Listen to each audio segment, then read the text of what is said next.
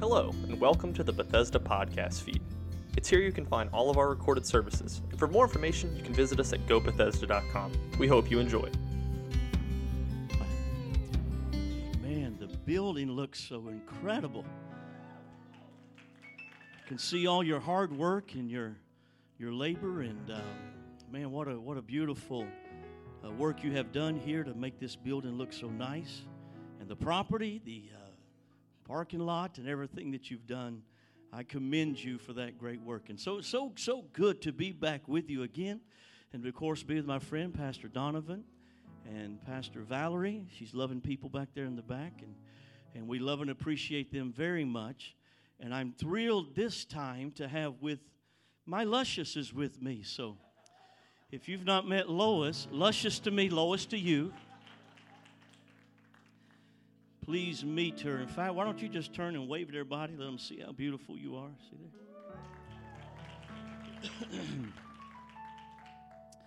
they tell me that uh, it's not that I'm a better preacher when she's with me, but they say that uh, they say if you want to have revival, bring Tim Greene in. If you want to have revival and fun.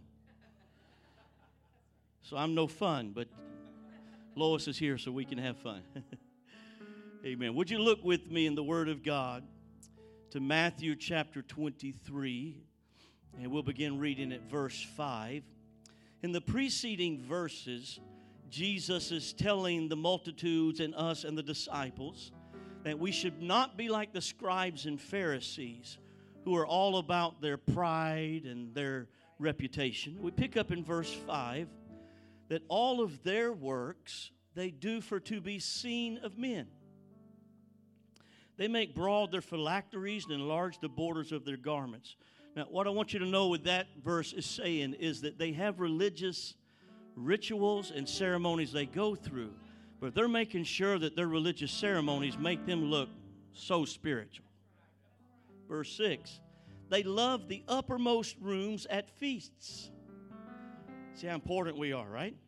And chief seats in the synagogues, and greetings in the markets, and to be called of men, Rabbi, Rabbi. But be not ye called Rabbi, for one is your master or rabbi, even Christ, and all ye are brethren. And call no man your father upon the earth, for one is your Father which is in heaven. See, now I think that we were all with this text up to verse 9. And Jesus says, Don't call any man on earth your father, for you have one Father, and that's your Heavenly Father in heaven. I'm preaching today what has been absolutely the greatest revelation that I have ever received since I have been called of God to preach the Word. And it has changed my life more than any other thing that I have learned in the Word of God since the outpouring of the Holy Ghost in my life. And I simply want to preach to you about daddy issues. Daddy issues. Now, I want to make sure that uh, immediately most of us are being like, oh man, that's going to be so great for Bob, Joe, and Susie. But I, I want us to keep ourselves connected because before we're finished, I think that we'll all see we have daddy issues and that we need a heavenly father to fulfill that place in our life. Amen. God bless you. You may be seated. This term, daddy issues, is an informal phrase for the psychological challenges resulting from an absent or abnormal relationship with one's father. There are certain things that fathers need to provide, should provide for their children, such as unconditional love. That, means uh, you can't do anything to earn more love from the Father, and you can't be bad enough to somehow the Father. The Father should love you without. Your Father should love you without condition. Father should provide food and housing of some sort. Should provide proper teaching and discipline.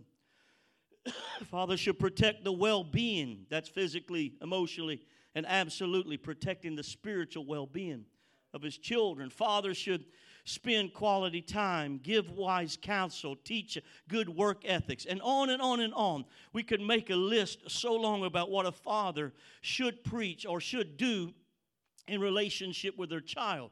And when fathers fail to do these things, deficiencies show up in the children that become landmark battles, that become challenges that they face for the entirety of their life. Not till they're 18, for the entirety of their life, because deficiencies were in the foundation of their upbringing sexual perversions are often tied back to daddy issues. Emotional battles such as depression and anger, fear, are often tied back to daddy issues. In fact, psychiatrists and psychologists tell us now that almost everything that we can find in deficiency in our life, most individuals will want to trace it back to daddy issues. These characters in the Word of God, many of them display the same battles that we have today, such as daddy issues. I could go through a list with you. The first child born to mankind, Cain, had severe daddy issues. He struggled with rebellion and hatred and anger to the degree that he killed his brother. Why? Probably because daddy issues. And I don't know if he has a good excuse or not, but his father, Abraham, was never a child. Adam was created a full grown man. Adam also never had a physical example of a father, so if there's any excuse, maybe he had an excuse. Others in the scripture would be Jezebel, Magdalene, Mary Magdalene, David, over and over. But Jacob is the one that grabs my attention. Jacob is born a twin, the youngest of twins. And when his older twin brother is born, the Bible says of Esau that he came from the womb ruddy complexion, reddish, and hairy all over. Like Brother Gaston, every inch of me covered with hair. he's, he's a newborn baby, and his daddy thinks he's a man's man at birth. right? And Esau, his, his, his father treated Esau that way. He doted on him. He loved him. He was the special one. And Esau became a hunter of the fields and all of these things. But his twin brother, Jacob, not so much. In fact, the only time I can find Jacob getting the love and respect that he needs from his father is when he dresses up like his brother tries to talk like his brother, goes to his blind daddy and acts like it's Esau, and then his daddy thinks it's Esau and blesses him and loves him and shows the respect and value that he needs. Can you imagine? Daddy issues. It's no wonder Jacob even leaves that place where he was raised and goes to the land where his mama was raised, and there he gets into immediate problem with marrying sisters and then has children from two girls that are not part of his covenant relationship. I mean, he's got problems. It's why Jacob is looking for some way, somehow, to prove that he has value and respect. Didn't get it from his father, so he's looking for it in women. It's why when he begins to head back home years later, he has to go across that brook and there wrestle with a theophany or an angel of God, declaring that I cannot be the same that I have been before. I've got to be changed. Change me from Jacob, heel grabber, and make me Israel, a prince that has power with God. Let me say this every one of us have stuff that we have to deal with. It don't matter if you was raised in the church, if your dad and your great granddad and everybody for five generations were pastors and superintendents, all of us have stuff that we have to deal with. After we get the Holy Ghost, we still have stuff that we have to deal with. I recognize these creatures or these characters in the Word of God as they struggle with the daddy issues that they must have dealt with because I too have struggled with daddy issues for most of my life. I, my mom got the Holy Ghost when she was about 20 or 19, 20 years of age in San Bernardino, California. And in the Evidently, not too long before that, in Miami, Florida, my dad, who was on some type of 60s motorcycle traveling around the world as a young 20 year older, got the Holy Ghost in Brother Dunn's church down in Miami, then came home to where his parents lived in San Bernardino. He began to attend the church there, and my mom's new there, and he's new there. And immediately they began to recognize each other and the pastor began to caution them. You know, both of you are brand new in the church and you've got so many changes that are happening in your life. You probably need to slow this relationship down. And so they were married in six months. Yeah, and in case you're wondering, that's not slow. Trying to help Pastor here when he says slow it down. That's not, that's not slow, okay? So, six months they were married. Nine months to the night of their wedding, mom gave birth to what would be my older sister. They are only just months into their marriage, and now they've got a young baby. Mom becomes pregnant with me just two years later. And so she's only been married three years, three and a half years at the most. And her father, her beloved father, her, she was daddy's girl. And he committed suicide with, with alcohol and drugs after an anger fight with his, what would be my grandma, his wife. And so while mom was pregnant with me, the dad that she loved so much committed suicide. And mom never got over it and never dealt with it. We've got to deal with things in our life. In fact, years later, mom would tell me that the way she dealt with deaths in her life was just acting like they're gone to a store somewhere. Oh, they're gone. They'll come back one day. It might be a long time, but they're just, you know, away. They'll, and that's how she tried to deal with the grief of losing her dad. So I was born into a situation where mom was crying and grieving and depressed almost every day from the loss of her dad, who was really probably her best friend and she loved so much. And then just a short time, less than two years later, my dad was driving in a rainstorm in San Bernardino three o'clock in the morning or so, he careened off the road and hit a small tree, and seatbelt around his waist broke, his chest crushed against the steering wheel. Dad instantly went on to his reward. And what they didn't know at the time is that mom was now pregnant with what would be their third child.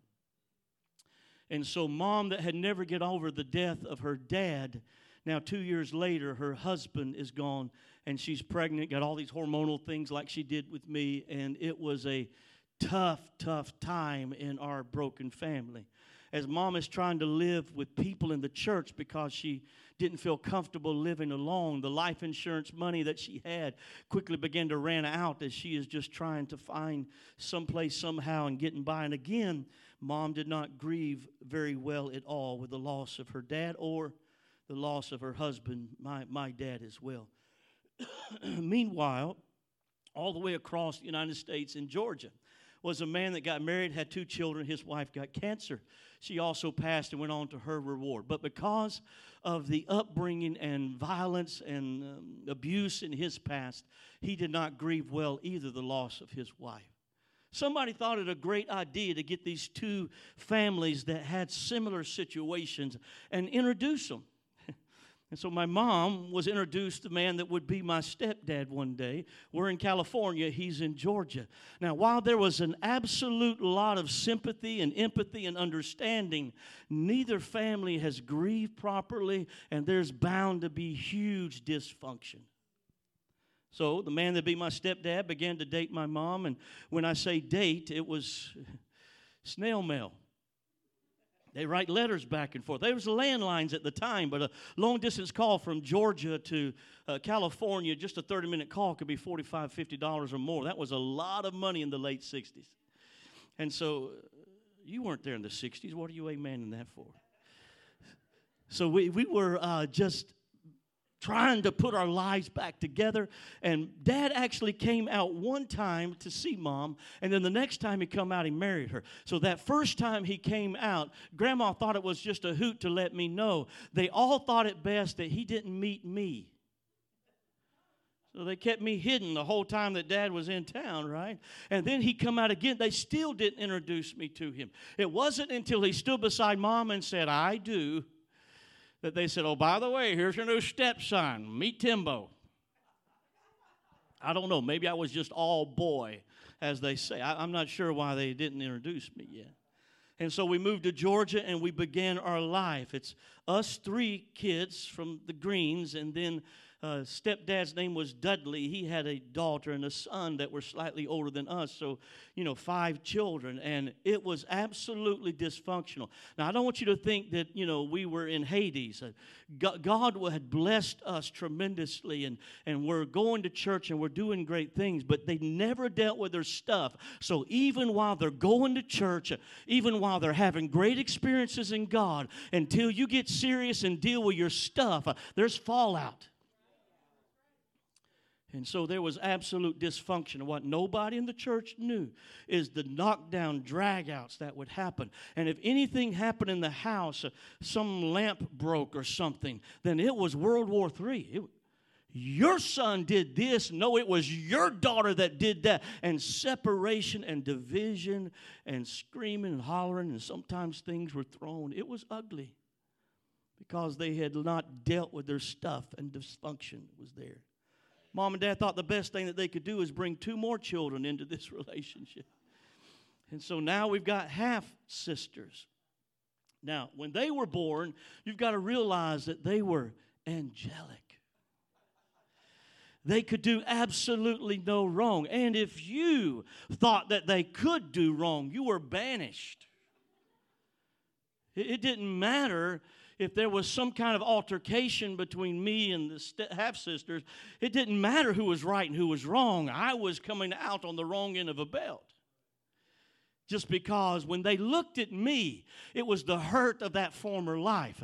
But when they looked at these half sisters, this is a new beginning, a new time, a new family. And it was just natural because things weren't dealt with. Dysfunction is reigning. My stepdad was a very good man, but I cannot remember until after I was married him ever telling me that he loved me. I can't remember him ever taking me fishing, playing football, any kind of sports with me. He was very busy, he had seven kids to feed. He was interested in cars and sci fi. That was not my interest, and so we just didn't click. In fact, the first time that I can remember a man telling me he loved me was a man at the church. I was 15 years of age, and we'd had a, I think, a watch night or a foot washing or something like that. And in that service, Brother Feesman came up to me, wrapped his arms around me, and said, Tim, I love you. Tears pouring down his face. And I'm thinking, you know, let me go, pervert. And I'm thinking, why in the world would he say this to me? And even more so, why is my heart beating so fast? Why does this even matter to me? And struggling to get out of his arms, I ran over to the corner and I'm talking to God about what is going on and why do I even care, not even realizing how desperately I needed a father figure in my life. When I began my dating years, it was too much like Jacob for me to admit, really. Every girl I began to date, I began to tell them. I tried to be honest. I want to date a, I want to date a million girls and go a million places. That's just what I told them all. But I also told them everything I possibly could to get them to fall head over heels in love with me. I wanted to get to know them, but I'm trying to find value and seeing if they will give their hearts and their lives to me. I quickly began to get a reputation in the church as a player. The boys hated me and girls loved me. Parents were afraid of me. I backslid for about three years and just expanded my search. This was the way I was raised and what I dealt with. There's a scripture that has given me hope through the years. It's Hebrews 4 and 15. For we have not a high priest which cannot be touched with the feelings of our infirmities but was in all points tempted like as we are, yet without sin. I've heard that scripture and I've said, okay, God, if you really are a high priest, you can take me from where I am and connect me with God. So it doesn't matter how bad my past has been, how many mistakes I have made, how much failure has been in my life. I know that you can get me to God. But when I began to deal with my stuff, and actually said, You know what? Yes, I've had the Holy Ghost since I was five. I backslid for three years, but God brought me back. I'm living for Him. But I'm telling you now, I still have stuff to deal with. When I began to deal with it, I looked at the scripture a little closely and I said, Okay, do you feel the very feelings of infirmities that I've dealt with?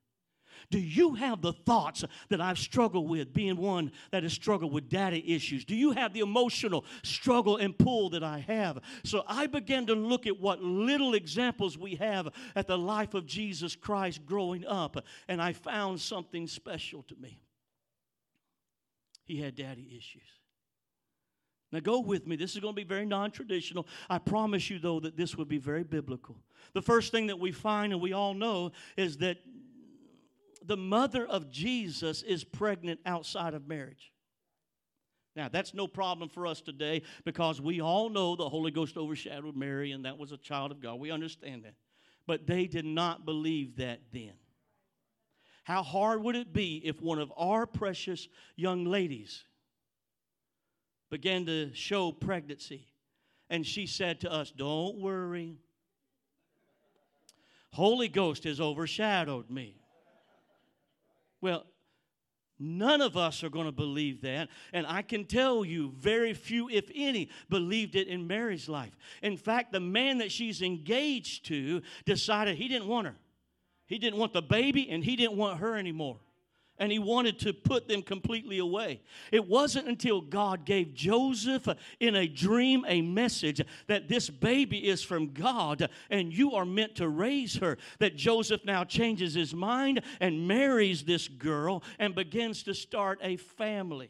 Now, traditionally, we have always said and thought, oh, Joseph is in now. He's jumping up and clicking his heels. Probably not he probably resents that he has to muddy his reputation with the girl that cheated on him in his engagement. I know he's got a dream from God, right?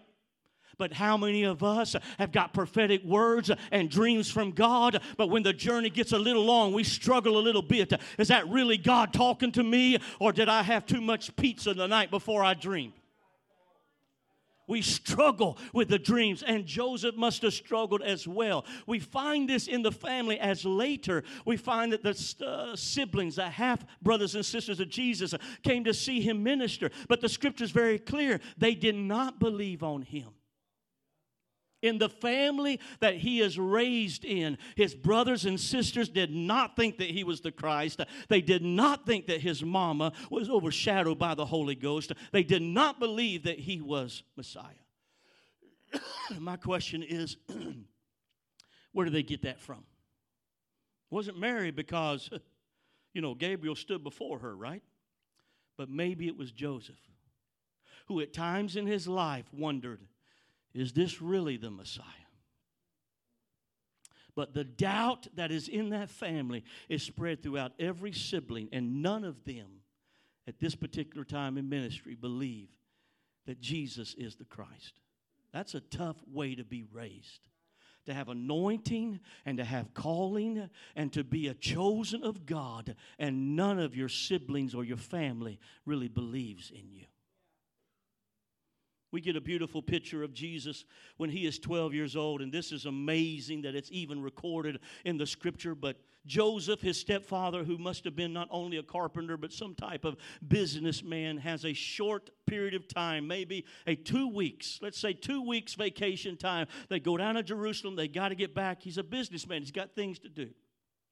They spend their vacation, they're headed back now toward Galilee, and they realize that 12 year old Jesus is not with them. They've been a full day's journey and 12 year old. How, how would you feel when you lose your child at Walmart for 30 minutes? Panic, that's right. What about Six Flags for a full day?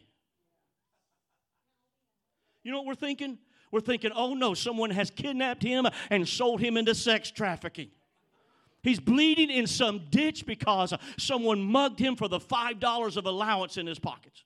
I mean, we're thinking the worst things, and Mary is struggling with these thoughts. In fact, the Bible says that they're tracing everything that they possibly could find, looking everywhere he could have been. It takes them three days to find. A 12 year old boy has now been sleeping somewhere for three days, at least two nights eating somewhere all by himself. She is frantic.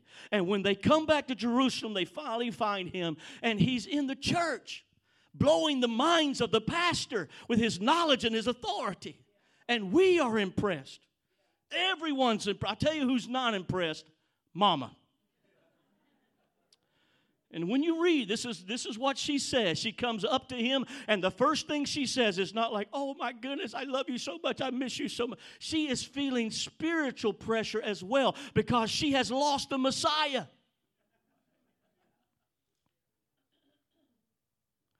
And she comes up to him and she begins to tear into him. And she tells him how selfish, you read it, and how immature he has been, that he is thinking about nothing except himself. Haven't you thought about me? Haven't you thought about your father? All you've been thinking about is this immature stuff that you're trying to do right now. And when she rebukes him, 12 year old Jesus turns to her and rebukes her on two levels. 12 year old boy rebuking his mama. And this is what he says is don't you know, which means this I understand that perhaps my siblings don't believe who I am. And maybe I can understand that my stepfather doesn't believe who I am. But you, of all people, Mama, you should know who I am and what burns within me. Mama, you should know. Don't you know? I must be about my father's business. And the second rebuke is by the way, that man is not my daddy. I've got to be about my father's business and you can hear the daddy issues. I've said things so similar growing up. That's not my daddy. Because it didn't feel like he was fathering me. Daddy issues. It's not just in his growing up life, but let me show you some stuff that even maybe we don't even want to think about. Luke 9 59, there's a disciple that wishes to follow Jesus to the ends of the world. And so Jesus wants him to come, and the man says, Well, you know, my father's sick and not doing well, and we're very close. Let me just go bury him, and then the rest of my life is yours. And Jesus said, Let the dead bury the dead. Now, how does that happen? Zombies out there digging graves, right? How does the dead bury the? Jesus is saying you are trying to make eternal decisions based on carnal and natural and temporal things. You've got to think eternal when you're making eternal decisions. But it looks like he's saying, forget your father.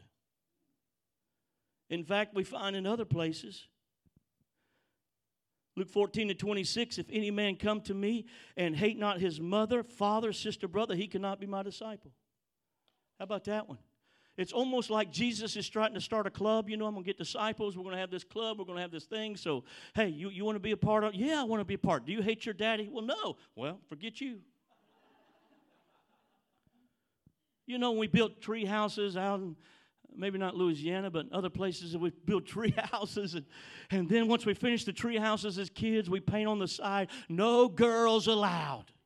Cootie givers. I mean, what are we thinking, right? And it's like we're making this club very much just what we want. And it's like Jesus is doing that. Even in the text we read here, call no man your father. Now, I've stretched that a little bit so you can see how strong it looks in the scripture. Why didn't Jesus just say something like this? Well, you know, if you're going to come to follow me as a Christian, then there's going to be decisions you make that your parents and your they're not going to be real happy about. No, he said, you're going to follow me, you got to hate Father. That seems to be a discrepancy. We, we know absolutely that the Ten Commandments tells us we are to honor our father and our mother. In fact, this is one of the first promises uh, one of the first commandments with promise that if you honor your father and mother, your days shall be long upon the earth. We find Jesus fighting for that commandment in the New Testament. When they were taking traditions and saying, hey, we're going to use this for this situation, therefore we don't have to honor our father and mother with this finance, we're setting it apart for that. And Jesus told them that you're, you're doing wrong through your tradition. Jesus fights for it. So, what is this seeming discrepancy that he's honoring father and mother, love your father, and then saying you got to hate dad? What we need to know about this to give us revelation understanding is that Jesus thought Hebrew. The disciples thought Hebrew. Does that make sense to you? If we learn a different language, most of us, let's say we learned French, most of us would have to think English and in our mind translate it to the French words that we learn. But we think English. Jesus absolutely did that. And we find uh, this true because he would just slip out and say Hebrew all the time. He's on the cross, Eli, Eli, Lama Sabachthani. The disciples are the same way. They, they take things like the pool of Bethesda, by the way, which is beautiful. And John says Bethesda means sent. Bethesda doesn't mean sent. But if you go back to the Hebrew, the Hebrew word of that pool of Bethesda means sent. So he's thinking Hebrew. You got to understand this is the way they're thinking. And knowing that when Jesus says, call no man father, there's something powerful about the Hebrew word translated into English father. It is the very first word in the Hebrew dictionary father. The word would actually be transliterated Aub, A W B, Aub. It means more than fatherhood, it means principal source, primary source. Now, that makes sense to call it father because you've got to have a primary source that fathers things. But in the Hebrew mentality and understanding this word father or ob, it means that that is your primary source. So everything that source is, you can be if you're the child. You are sourced from a primary principal individual or thing, and because that's your source, that's what you can be. The scripture is full of instances like this that talk about you can't get sweet water out of a bitter creek. You can't get oranges out of an avocado tree. That the source is what you get. And this is the understanding. In fact, this is why the Hebrews have this strong, strong idea about lineage. Because if they can trace their lineage back to a powerful primary source, then everything that source is, they can be. This is why they keep telling Jesus stuff like, Our father is Abraham. Our father is Moses. And Jesus keeps saying, No, it's not. Because if your primary source was Abraham, Abraham loved me. You would love me. But you're of a different source. Your father is Satan. So, this primary source is huge in the Hebrew thinking. In fact, if you start reading the Word of God, you'll get to Chronicles and you'll start reading. There's going to be page after page that says nothing except stuff like this. Leshebio begot Sisapitu and Bishapitu beget blood. And when we get to that in our bread reading, we're like, yeah, done that. Because that means absolutely nothing to us. It's even in the Gospels as they begin meticulously to give the lineage of Christ and bring him back to the prophesied promise of the Son of David. Because the primary source is so important. Not so much with us. This is a principle we find in the Old Testament. I want to quickly move past this. But the Bible says the sins and the iniquities of the father visit upon the children to the third and fourth generation. That means when we are born, the iniquities of our father, our grandfather, our great grandfather to the fourth generation, we are born with those tendencies and iniquities. I know we don't like to hear that, but that's scripture. Those that study humans' uh, behavior today tell us that individuals are born differently.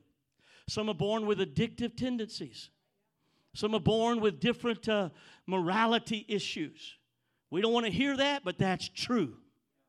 Because the sins of the father are visited upon the children. But the good news is the scripture tells us those that love the Lord and keep his commandments, the sure mercies of David are shown to them for thousands of generations. You want to know how you break generational curse? Please hear me.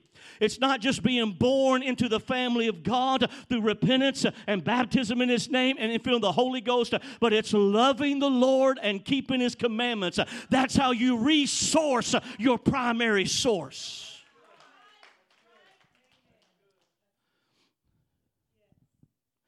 So, very important that we understand this principle and this concept of who we are and not having an understanding of bound by generational curses, but set free because of our primary source.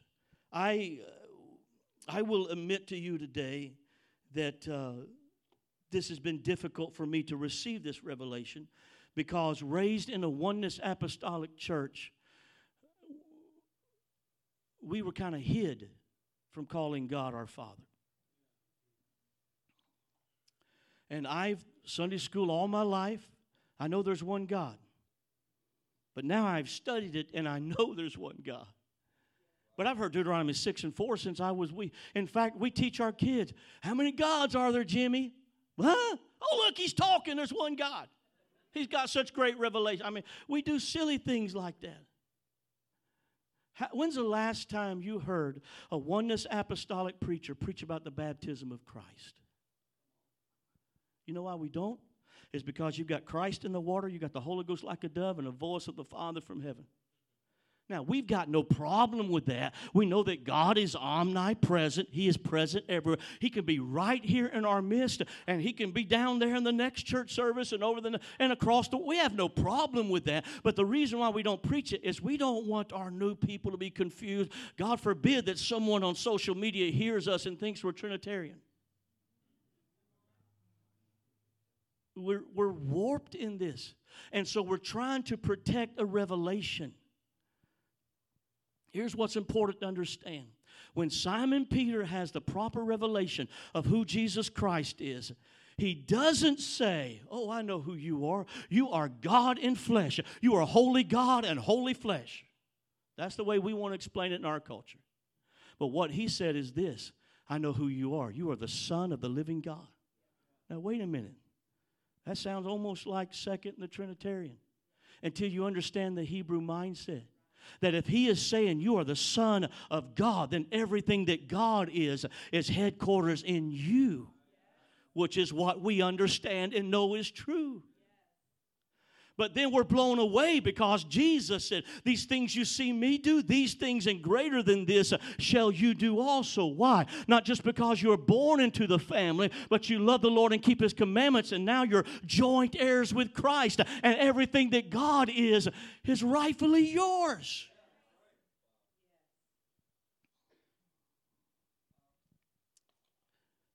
So, what is this crazy dichotomy? We don't have to hide our revelations or protect them. In fact, I would say that the baptism of Jesus is one of the best daddy issue messages. Because when Jesus is in the water, he hasn't opened one blinded eye, he hasn't unstopped one deaf ear. All he's doing is immersion himself to the calling and the anointing that's upon his life as Messiah. And a voice from heaven, the Father says, That's my boy. And I am well pleased. You're talking about getting rid of daddy issues.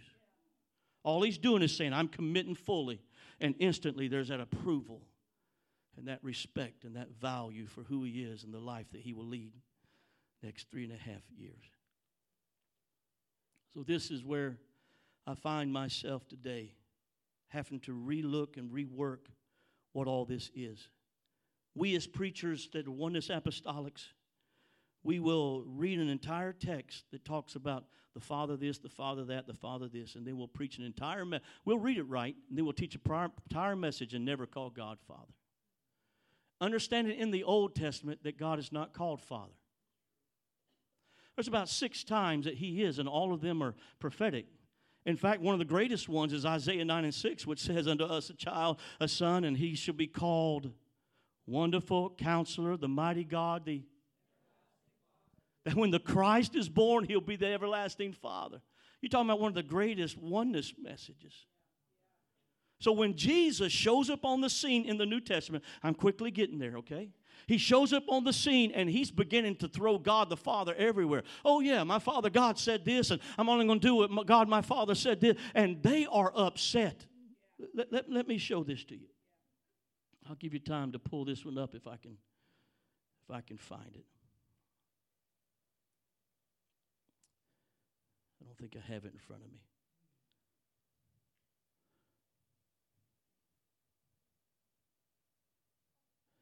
I don't have it in front of me. But the scripture says this it says that they fought all the more to crucify Jesus because he had not only broken the Sabbath. That's why we think they wanted to crucify him. But the scripture said he not only broken the Sabbath, but he had called God his Father, making himself equal with God. That's the concept. He calls God his Father, that means he's equal. God is his primary source. That's why they wanted to kill him. And when he's going on and on about God the Father, this, he's basically saying, I'm, I'm the Son of God. Everything that God is, he's my primary source. I am the fullness of that. That's why they wanted to kill him. So, quickly understanding our text here. Jesus is not saying that you should deny that you have an earthly father. But he's saying when it comes to what you need from a father, your primary source has to be your heavenly father. Because your earthly father is not created with the ability to fulfill everything you need. And so we all have daddy issues. And let, let me harp on something that just is killing me. In the past three years, we've had precious people. Let's just go back a dozen years. I could probably name to you 10 individuals that are leaders among us. Many of them pastors, pastors' wives, evangelists' wives, etc., that have committed suicide. And we do not understand that. How could that be? That people just like us, loving God, speaking in tongues, leading people, can do something so selfish, regardless of why we want to make excuses and reasons, as to commit suicide. In fact, I've been to a couple of the funerals, and I'm horrified to tell you that our leaders stood behind the pulpits at funerals and have said, Well, you can't examine their life just on one experience at the end. But you've got to look at what a great father they were, a great mother they were, what a great pastor, what a great writer, what a great blah, blah, blah. And if that's what our doctrine is, then what are we teaching our young people? That are dealing with the spirit of depression and suicide like no generation before. Are we telling them, oh, just come be a part of the youth group for a couple of years and blow your brains out and everything's fine because it wasn't the last? If that's what we're teaching, that's what we're going to deal with. But the reason we teach that is because we just don't understand, because they spoke in tongues like we did. They felt the anointing like we did. But that's not the issue. The issue is daddy issues.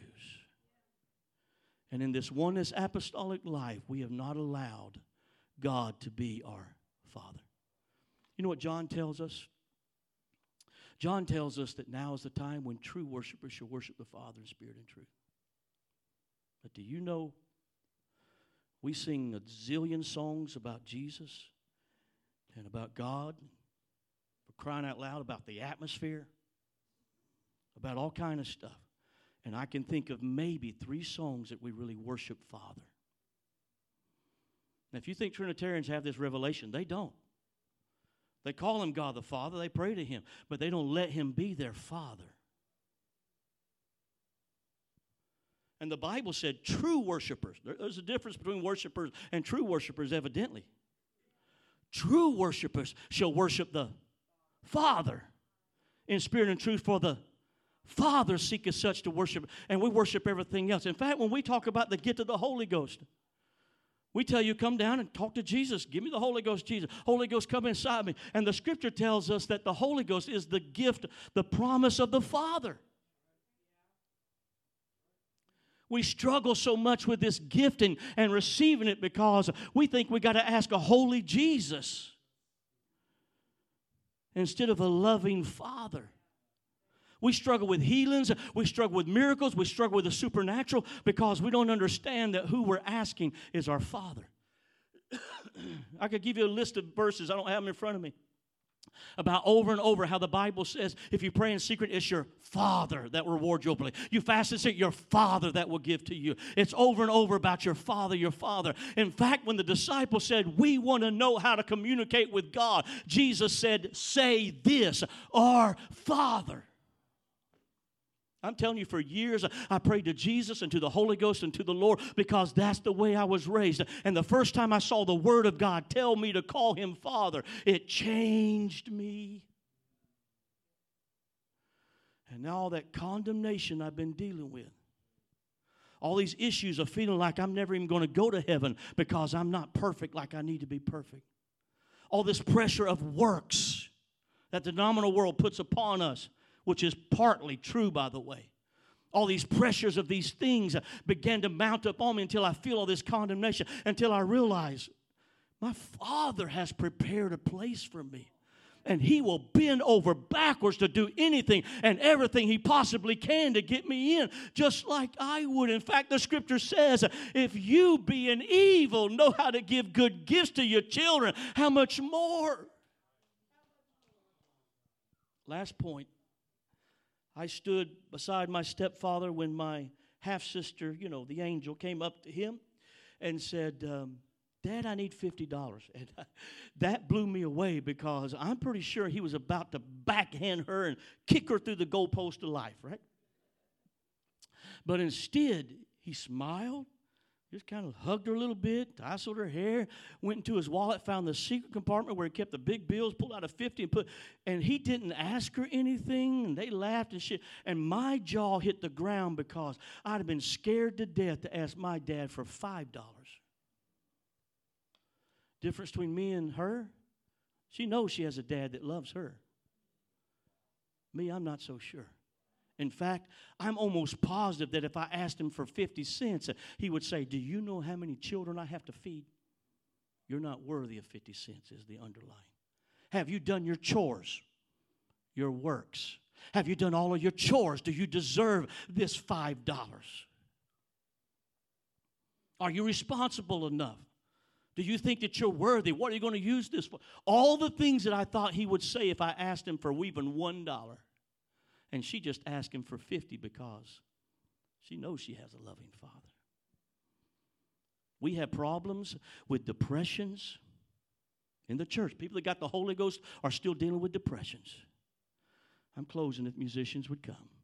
We got people that are Holy Ghost filled and speak in tongues that have anger issues. We got people absolutely that are children of God. They are faithful, they are great stewards, and they're dealing with stuff. And it's not because you're not a good person. And it's not because you're not really saved and you're not really filled with the Holy Ghost and because you have made this mistake. No, that's, that's all what the enemy's trying to tell you. The problem is, is that you've not let God be your Father. And if you allow Him to be your Father, these daddy issue things will just fall off of you. Can't speak in tongues enough to get over depression. We've tried it. Have we not tried it? Can't speak in tongues enough to get past anger, fear. Can't do it. We've tried it. Let's be honest and find out where the revelation is. Is that we've got spiritual daddy issues, and we desperately need to realize that God wants to be our Father. Would you stand with me all over the building today? Just playing music real softly for a few moments.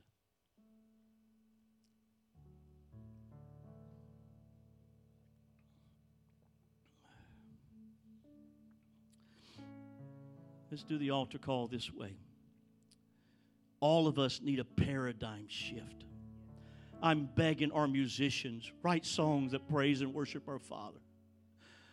Not just Heavenly Father, I appreciate you and you're a good, good Father, but something that doesn't just mention your name, but something that worships you, Father.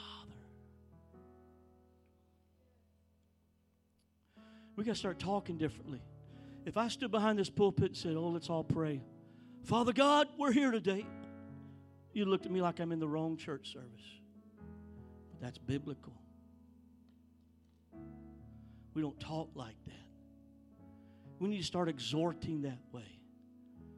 Father was so good in the church service this morning. Oh man, you got to come back tonight. Now, there's a wacky thing about daddy church and junk like that. There's always going to be things that are out of place.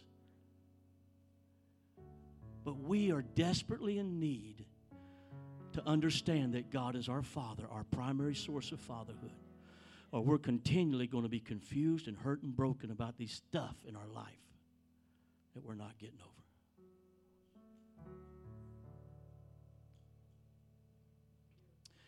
First, here, if you are not even trying to hide it, but you know that you need a healing from the daddy issues in your life, like I am, then I want you to just come and stand in the front here. If you just come stand here, we're going to have a couple altar services happening here for just the next few. Thank you for joining us. And for more information, you can visit us at gobethesda.com. You can also visit us in person at 15050 Daigle Road, Prairieville, Louisiana. Services are at 10 a.m. Sunday and 7 p.m. on Wednesday.